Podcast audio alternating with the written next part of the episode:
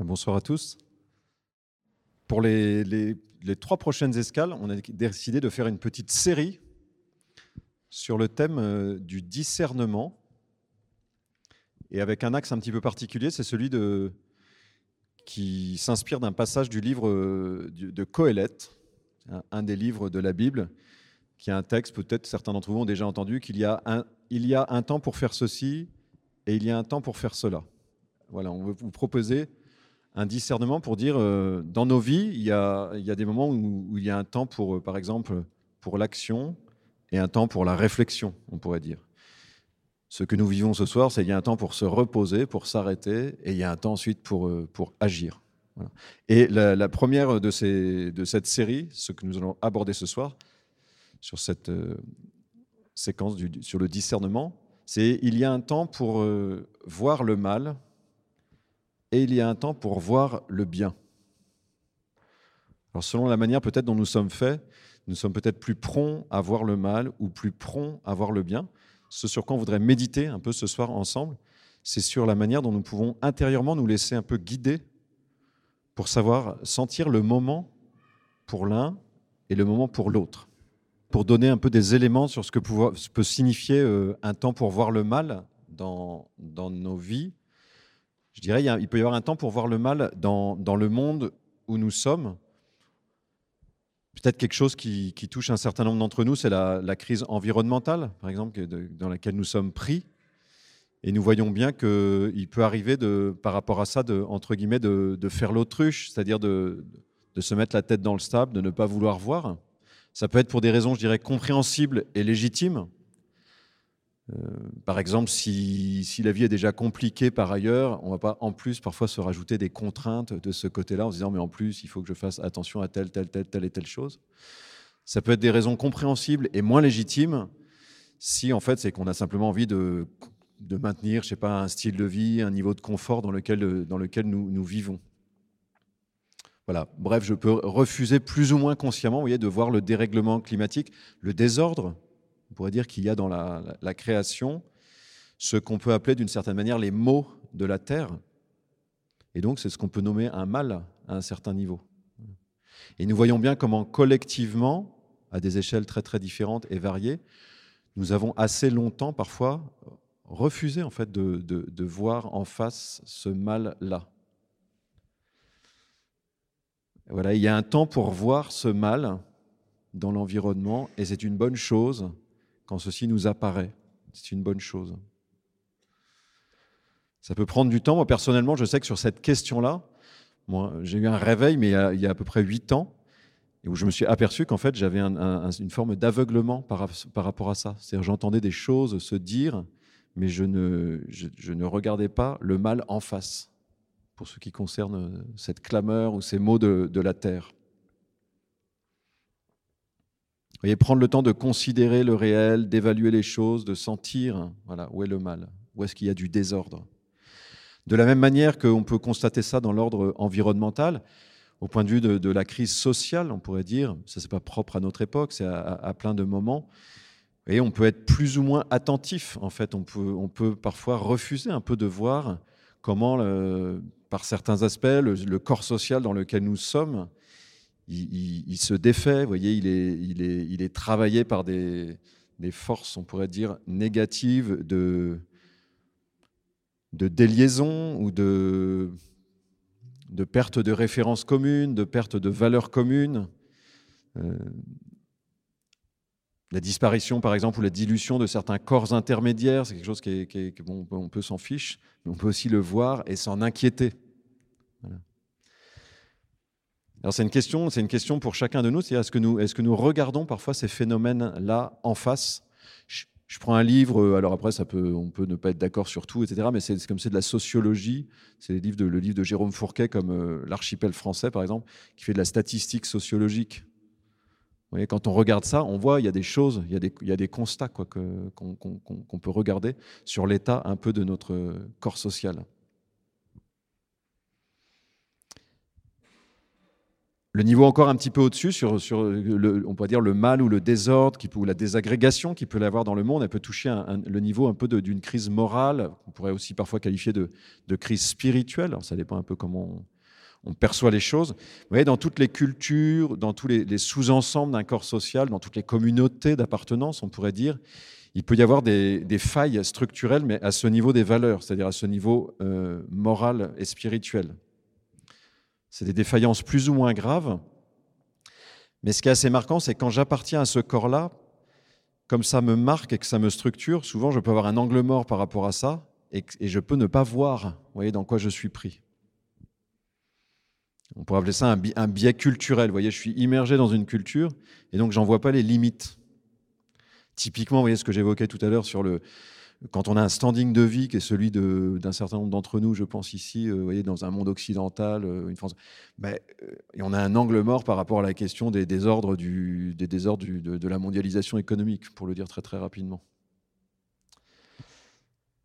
J'aborde un sujet qui est un peu délicat, mais on est ou dans l'Église, en tout cas catholique, qui a été qui est un sujet lourd en ce moment, c'est la question de la crise des abus sexuels.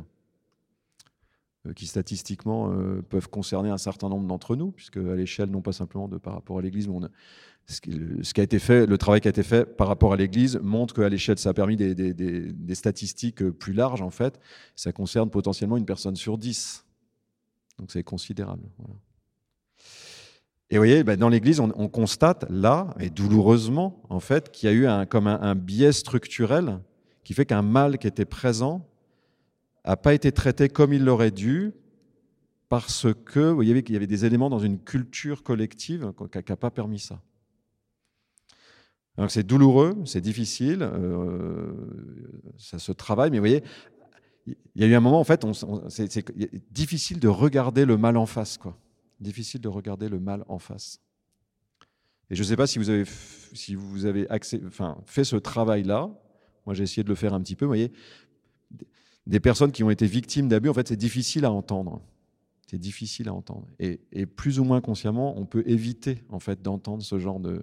Parce que ça peut casser vraiment des vies complètement.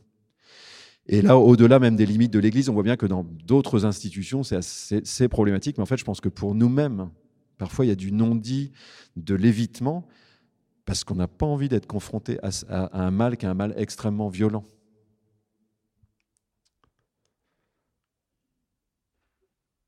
Regarder le mal en face, c'est violent parfois, mais c'est nécessaire, salutaire. C'est un passage par, une, par la crise, quoi, pour, pour aller vers, vers quelque chose de, de l'ordre de la vie.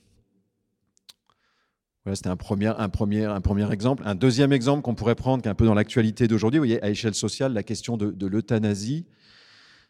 Est-ce qu'on regarde les choses en face Est-ce qu'on est prend le temps de s'interroger sur ce, que nous nous apprêtons peut-être collectivement à décider? Par rapport à, une réalité qui est un espèce d'interdit fondamental, quoi, qui est assez porté dans les, dans, les cultures traditionnellement. Est-ce qu'on laisse filer oui, en se disant, bon non, c'est le sens des choses, ou bien est-ce que parfois on a un peu un sursaut, on prend le temps de s'arrêter et se dire vers quoi est-ce que, nous, est -ce que nous allons? Prendre le temps de regarder le mal dans le monde, dans ses différents niveaux, il y aurait d'autres choses à dire. Prendre le temps aussi de regarder le mal en moi-même, oui, là, je vous donne peut-être juste des directions, et puis on peut, pendant cette semaine, prendre le temps un peu chacun de, faire ça. Ça peut être le mal en moi, ça peut être le mal que j'ai subi d'abord. Là encore, on pourrait reprendre cette question des abus, parce que euh, j'ai rencontré des personnes que j'ai pu accompagner, euh, qui avaient, voyez, qui avaient subi de par de membres de leur famille parfois un abus. Et en fait, même pour les personnes victimes, parfois il y a une forme de qui est une protection, hein, mais d'oubli quoi, ou de, de, ne pas considérer le, mal qui a été subi. Et du coup, il y a une espèce de blessure qui gangrène et qui peut se développer. Et il y a un moment, en fait, où dans une vie humaine, il faut pouvoir regarder ça. Le témoignage que Marc nous a donné irait un peu dans, dans, ce sens-là. Une affection qui n'a pas été reçue il y a un moment, il faut, pouvoir le, considérer, le regarder en face. C'est douloureux, ce sont des moments de crise, mais ça fait partie de notre chemin. Ça fait partie de notre chemin. Voilà. Regardez le mal que j'ai subi pour pouvoir euh, pratiquer ensuite qu'un chemin s'ouvre, ou pour reprendre l'expression qui a été donnée, percer l'abcès et qu'autre chose puisse se passer. Je pense qu'un certain nombre d'entre nous, nous avons des expériences de cet ordre. Voilà. À un moment de notre vie, cette confrontation à un mal subi, pouvoir le nommer, pouvoir en prendre la mesure, c'est bon. Voilà, c'est une bonne chose. Il y a un temps pour voir le mal, même si c'est difficile. Voir le mal que j'ai subi, voir le mal que j'ai commis, chacun de nous, d'une manière ou d'une autre, nous avons nos propres compromissions avec le mal. Et il y a beaucoup de paroles de Jésus qui vont dans ce sens, qui nous disent que souvent ce sont un peu des points aveugles dans nos vies. Pas toujours, mais souvent. Et donc il est bon parfois de s'arrêter pour essayer de regarder ça en face. Il est bon de le voir, d'avoir une lucidité sur nous-mêmes. Mais autant, voyez, il est bon de prendre conscience du désordre, qu'il soit dans le monde ou qu'il soit en moi, soit parce que j'ai subi quelque chose, soit parce que moi-même, je, contribue à ce, désordre, ou à des injustices, ou à de l'iniquité. Autant ça peut vraiment devenir mortifère de, s'enfermer, on pourrait dire, dans cette seule conscience du mal. Et donc, c'est un. Il y a un temps pour voir le mal et il y a un temps pour voir le bien il y a un temps pour voir le bien dans le monde. Donc je vais reprendre. Vous voyez, euh, j'accompagne euh, depuis euh, sept ans maintenant des, groupes qui travaillent les questions de, voyez, sur la crise environnementale. Souvent, c'est pas rare que dans le groupe des personnes qui ont une, conscience écologique un peu, fine, c'est-à-dire qui ont vraiment une, sensibilité au désordre dans le monde, ils arrivent un peu déprimés quand ce qu'on peut appeler l'éco-anxiété. Quoi. On arrive avec ça, qui peut être quelque chose quasiment d'ordre dépressif. Quoi. J'imagine qu'il y en a parmi nous qui sont touchés par ça. Mais vous voyez, si on reste que là-dedans, en fait, ça peut être, euh, être l'enfer, entre guillemets. Et ce que j'ai vu, c'est que dans, les groupes où nous rencontrons souvent au fil de, de, l'itinéraire, on va à la rencontre de personnes qui sont un peu des acteurs, qui tentent des choses, qui prennent des initiatives. Ben, quand on rencontre ces personnes-là et qu'on travaille ensemble, vous voyez, on arrive à se recentrer sur euh, le bien est possible, en fait. Et là, ce que je vois, c'est que ça redonne un élan intérieur. C'est-à-dire que des personnes qui sont dans l'action, qui essayent des choses, qui essayent d'ouvrir des, nouveaux chemins, elles ont une capacité à, communiquer une énergie, mais aussi à la libérer en nous. Un temps pour voir le mal, un temps pour voir le bien. Voilà. Un temps pour voir là où, des solutions se, cherchent. Peut-être certains d'entre vous ont vu, ont vu, le film Demain de Cyril Dion. Voilà, bah, c'est un peu un film qui cherche à produire ça. Ou bien le, livre qui a précédé, c'était Un million de révolutions tranquilles. C'est un peu la même démarche. En fait, centrons-nous, regardons le bien, regardons ce qui grandit, regardons les initiatives euh, porteuses. Un peu de la même manière, voyez, on peut se, on peut se, se désoler d'un délitement social. L'autre jour, j'ai rencontré un jeune, c'était un, un type euh, costaud, etc. Enfin, avec une espèce de solidité. Là, il était, de, confession juive. On a discuté pendant un bon moment pendant la rue, dans la rue.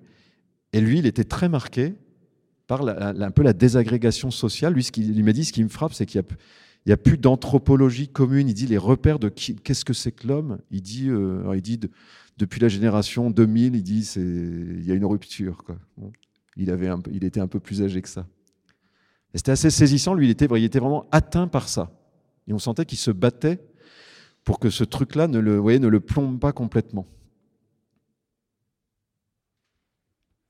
Pour notre week-end, euh, pour notre week-end euh, avec l'équipe de l'escale, nous sommes allés dans une maison où, va souvent, vont souvent des, gens, des membres d'une communauté qui s'appelle l'Association pour l'amitié. Euh, on pourrait aussi parler de, l'antenne qui est ici dans cette église euh, de, l'association euh, les, Captifs, aux Captifs la Libération. Et l'association pour l'amitié, ce sont des colocations solidaires, il y en a parmi nous qui en font partie, entre des gens qui ont été en galère, soit issus de la rue, soit pas loin, et puis des, jeunes actifs. Vous voyez, en fait, regardez ça, participer à des, sans être forcément colocataire, mais en rejoignant des, en étant ami de ce genre de choses, ça vous redonne de l'énergie, parce que c'est des voies alternatives, c'est des espèces de brèches dans un système, dans un, corps social qui se défait, vous voyez, se centrer sur les initiatives porteuses, sur les lieux où on invente autre chose. Et puis de la même manière, je termine en disant, vous voyez, il y a un temps pour voir le bien aussi en moi. Parce que quand on repère, vous voyez, un mal qu'on a subi, il n'est pas rare que ça devienne euh, obsédant d'une certaine manière. je peux ne pas le voir pendant un certain temps, mais à un moment, si je le regarde en face, je peux être comme fasciné par ce mal-là. Vous savez, je peux ne plus voir que ça parfois d'une certaine manière. Or, le temps de la régénération, euh, il est parfois long, le temps de la restauration intérieure. Et donc, quels que soient les maux que nous ayons subis, il peut y avoir un moment où nous sentons intérieurement qu'il faut aussi prendre le temps de regarder le bien en nous, les bénédictions, on pourrait dire, que nous avons reçues, tous ceux qui nous ont fait du bien, mais aussi ce qui grandit de bon en nous. Regardez ça, quoi. Regardez ça. Prendre le temps de regarder ça, de s'éveiller à ça.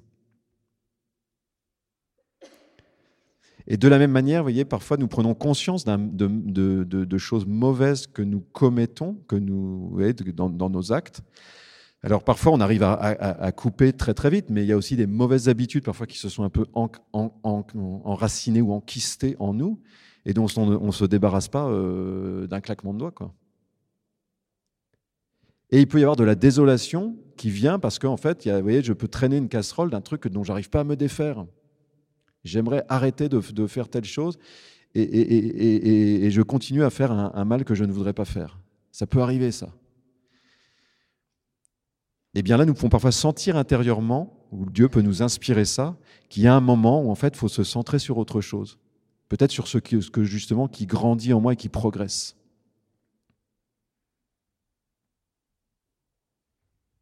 Je termine juste avec trois mots, je ne vais pas développer, il faudrait développer, ça pourrait être le thème d'une escale entière, mais une question c'est quelles sont du coup les ressources dont je dispose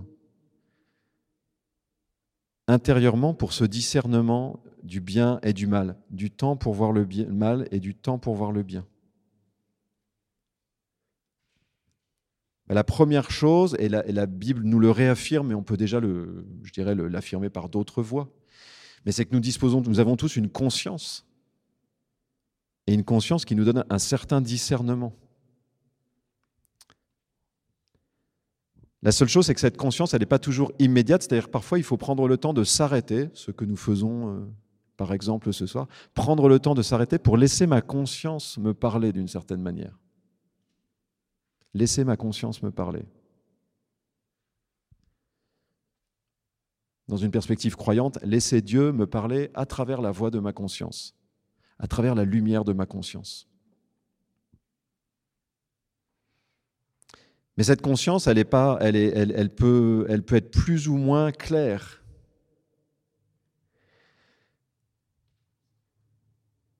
C'est-à-dire que je suis, euh, je suis le fils de mes actes.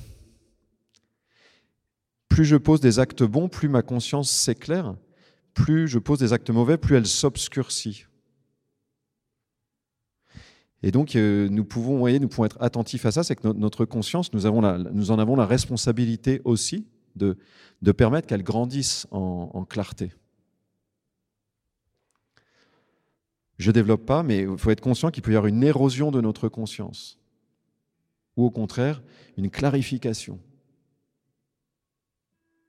Et enfin, euh, dans une perspective aussi croyante, nous pouvons nous ouvrir à la, parole de Dieu, donc aux Écritures, à la Bible, en tout cas si on, a la foi chrétienne, mais même si on ne l'a pas, je pense qu'on peut ouvrir une Bible et recueillir la sagesse qui est dedans. Et euh, cette écriture ou cette parole, elle peut aussi m'apporter une lumière parfois que j'ai perdue ou qui s'est obscurcie. Et ça peut m'aider voyez, à reformer ou à, affiner cette conscience, euh, la, lumière de ma conscience. En tout cas, personnellement, moi, je vois bien que la parole de Dieu, chaque matin, me renouvelle, comme dit le psaume. C'est-à-dire que ça amène de la clarté en moi.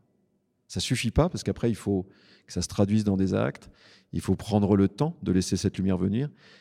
Mais il y a vraiment une grâce qui peut nous être faite de recevoir de la lumière.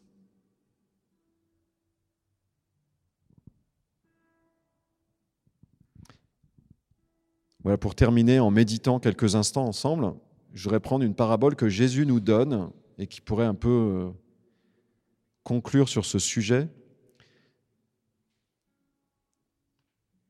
C'est euh, la parabole de l'ivraie et du bon grain. Jésus donne une parabole, il dit ben, Nos vies, c'est un peu comme un champ dans lequel on a semé du bon grain. C'est-à-dire que euh, chacun de nous, vous voyez, nous sommes voulus par Dieu et nous sortons bons de la main de Dieu. Mais nous sommes aussi dans un monde marqué par le mal, et donc la suite de cette parabole, c'est qu'on ne sait pas exactement qui, mais quand le champ se met à pousser, en fait, il y a aussi des mauvaises herbes avec, ce qu'on appelle de l'ivraie, des mauvaises herbes. Et donc, il y a des, hommes qui viennent voir le maître du, du, champ ou le maître du domaine et qui lui disent Est-ce que tu veux qu'on arrache toute l'ivraie? Et il leur dit Non, non, parce que si vous arrachez ça comme ça tout de suite, euh, vous risquez d'arracher en même temps le bon grain. Un point que je voudrais juste que nous gardions, de réalisme, on pourrait dire spirituel, c'est qu'il faut consentir, non pas euh, au mal dans notre vie, mais consentir à ce que dans nos vies, le bien et le mal sont, sont mêlés. Voilà, le bien et le mal sont mêlés.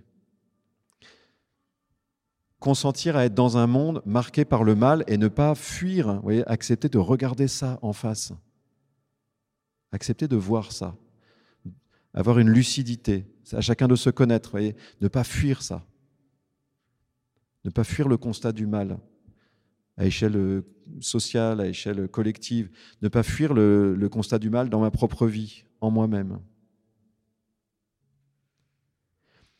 Mais aussi regarder, voyez, ne pas être obsédé par les mauvaises herbes. Ce que Jésus veut surtout nous apprendre, c'est à voir que quelque chose grandit, que quelque chose grandit.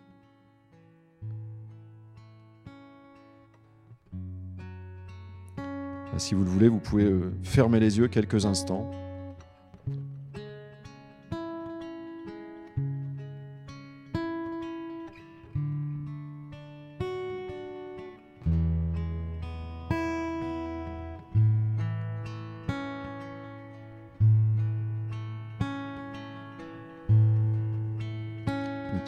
Poser la question de, chercher à voir si nous avons des angles morts, s'il y a des choses que nous fuyons, s'il y a des mots que nous ne voulons pas voir dans le monde, en nous-mêmes.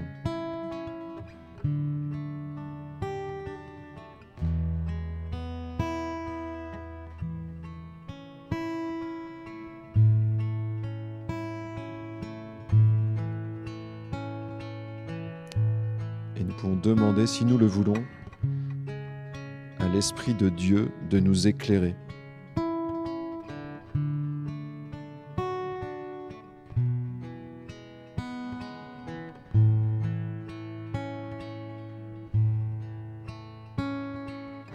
Esprit Saint, donne-moi le courage et le discernement pour regarder le mal en face.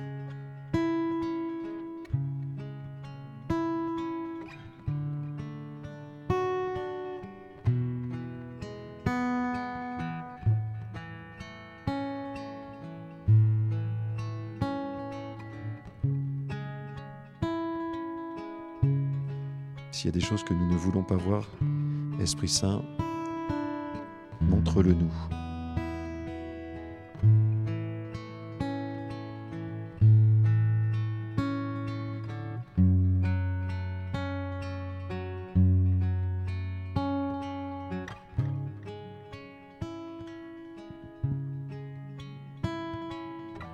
Et à l'inverse, peut-être certains d'entre nous, nous sentons que nous sommes euh, trop préoccupé par les mots et que le temps est peut-être venu pour nous de regarder ce qui est bon. Ce qui est bon dans notre monde, ce qui est bon dans notre société, ce qui est beau et bon en nous-mêmes, dans notre vie, ce qui grandit, ce que Dieu fait grandir.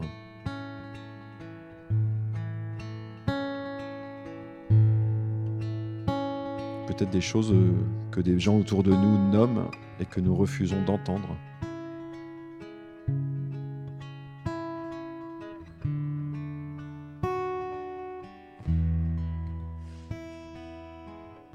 Si nous le voulons, nous pouvons aussi demander à l'Esprit de Dieu de nous donner cette lucidité, cette vision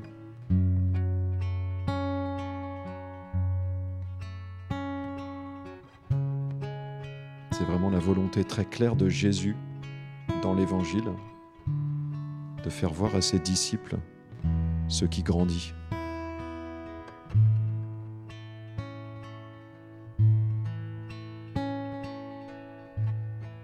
Esprit Saint, donne-moi de voir cette semaine la beauté du monde.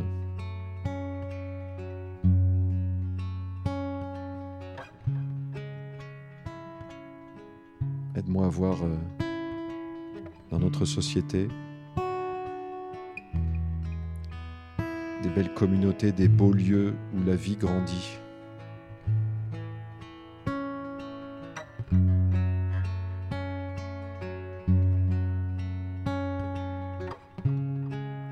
Esprit Saint, aide-moi à voir maintenant en moi, dans mon âme, dans mon cœur, quelque chose de beau, quelque chose de bon.